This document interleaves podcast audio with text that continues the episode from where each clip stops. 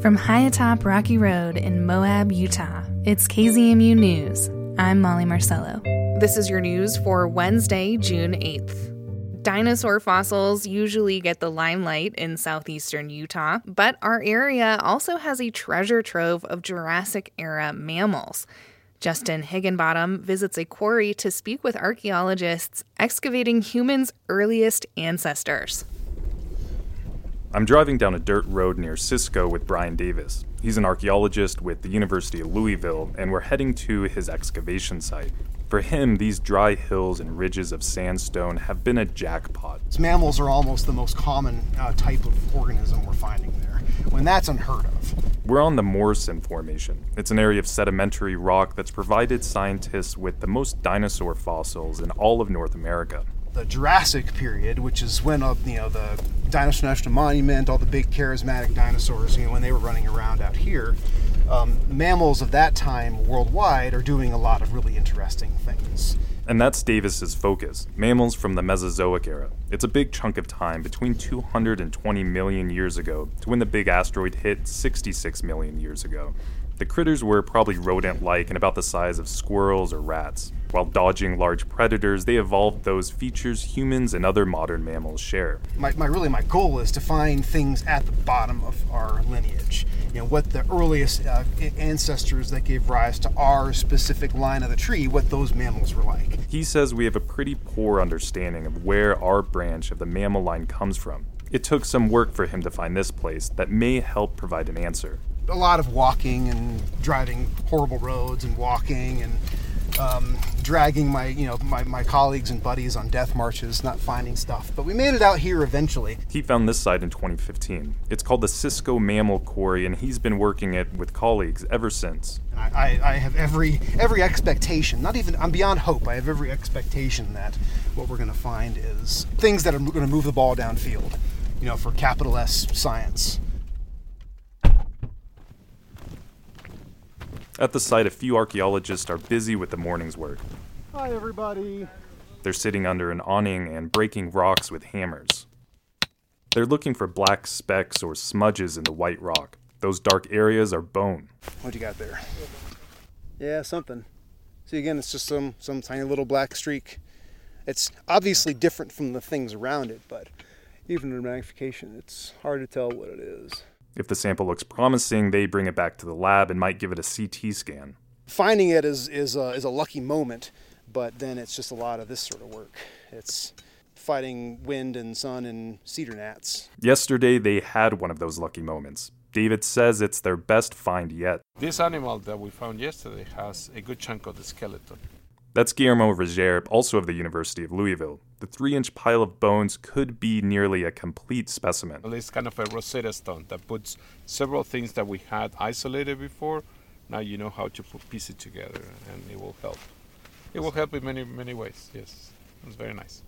Davis says his work with mammals often rides dinosaurs' coattails, or just tails, in funding and museum interest. But he says his work offers something unique we have the ability to tell a narrative that is much more obviously directed to like us as a species um, that dinosaur paleontologists can't. Like they can say something amazing about the past um, but we can say amazing things about like where we came from which is a, a much more um, kind of intellectually satisfying story.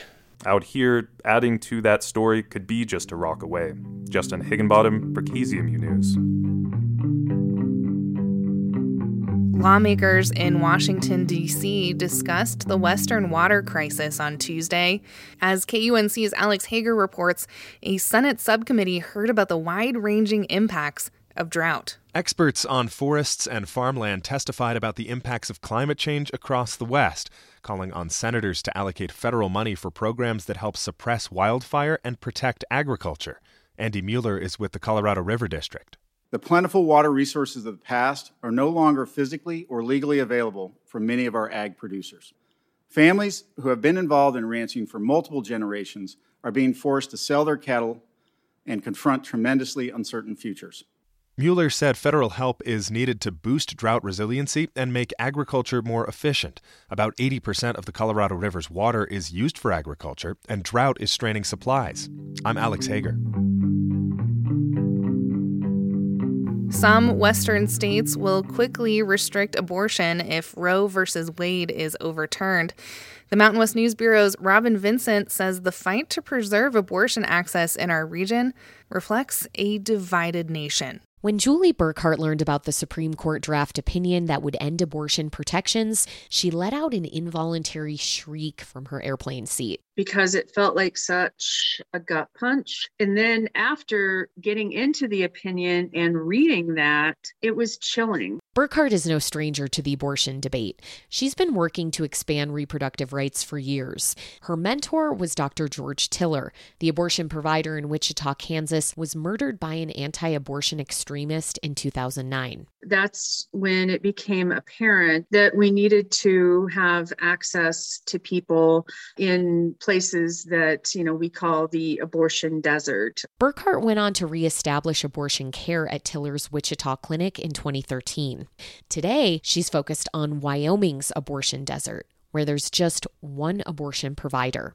Her nonprofit, Wellspring Health Access, is opening the state's only surgical abortion clinic in Casper, and she's moving forward despite protesters outside the clinic each week and despite a new state trigger law. It will outlaw most abortions if Roe is overturned. The law's sponsor, Representative Rachel Rodriguez Williams, recently spoke to KGWN in Cheyenne. It's an opportunity for women to work with life affirming centers, to work with uh, um, resources in their community to help remove barriers so that they can carry to term. Burkhart, for her part, points out people of color and low income folks are disproportionately affected by abortion deserts. In Wyoming, that includes indigenous women who face a maternal death rate more than twice that of white women. If we care about children, then don't we also want to care about the parent. She and a group of Wyoming advocates chose Casper for the clinic's central location, but they plan to offer mobile services for, say, natives living on the Wind River Reservation 100 miles away. Burkhart herself is a resident of Colorado, which recently codified the right to an abortion.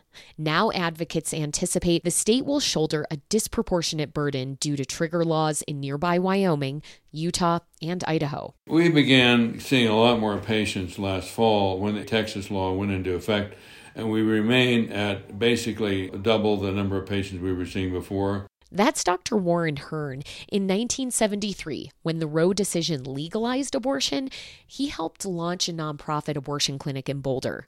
Today, he describes his private practice as an abortion intensive care unit. We see patients from all over the country, and we have for decades, who can't be seen in other places because the, the situations are more complicated. Hern says patients sometimes come in sobbing because of fetal abnormalities, conditions diagnosed in the second trimester that jeopardize the health of the mother or baby. The 83 year old physician sees his work as a calling. He remembers his days as a Peace Corps physician in Brazil. And there were two wards full of women suffering from illegal abortion. 50% of the women in the abortion wards died because they were too sick to save by the time they got to the hospital. Hern worries there will be more illegal procedures in the West's abortion deserts if Roe is overturned. This notion weighs heavy on Jenica Haywood. The Utah resident had an abortion in 2015. Her state has a trigger law that will outlaw abortion if Roe is overturned. It was a really a difficult decision. I've always wanted to be a mom. Haywood was 20 and in an abusive relationship. She says a lack of education made it hard for her to discern the sexual coercion she experienced because there is little to no sex education here in Utah, coercion is not necessarily something that is understood, explained, covered. Today, Haywood uses the word gratitude a lot gratitude that she could access a safe abortion through Planned Parenthood, gratitude that she didn't have a child with an abusive partner. Back in Wyoming, Julie Burkhart has been assessing recent vandalism at the abortion clinic. Someone set fire to the building, which will delay this month's opening. But Burkhart's moving forward regardless of that and the impending Supreme Court decision. For the Mountain West News Bureau, I'm Robyn Vincent. And that's the KZMU News for Wednesday, June 8th. Get your community powered journalism Monday through Friday at noon and 7. You can also find KZMU News anytime online at kzmu.org or wherever you listen to podcasts.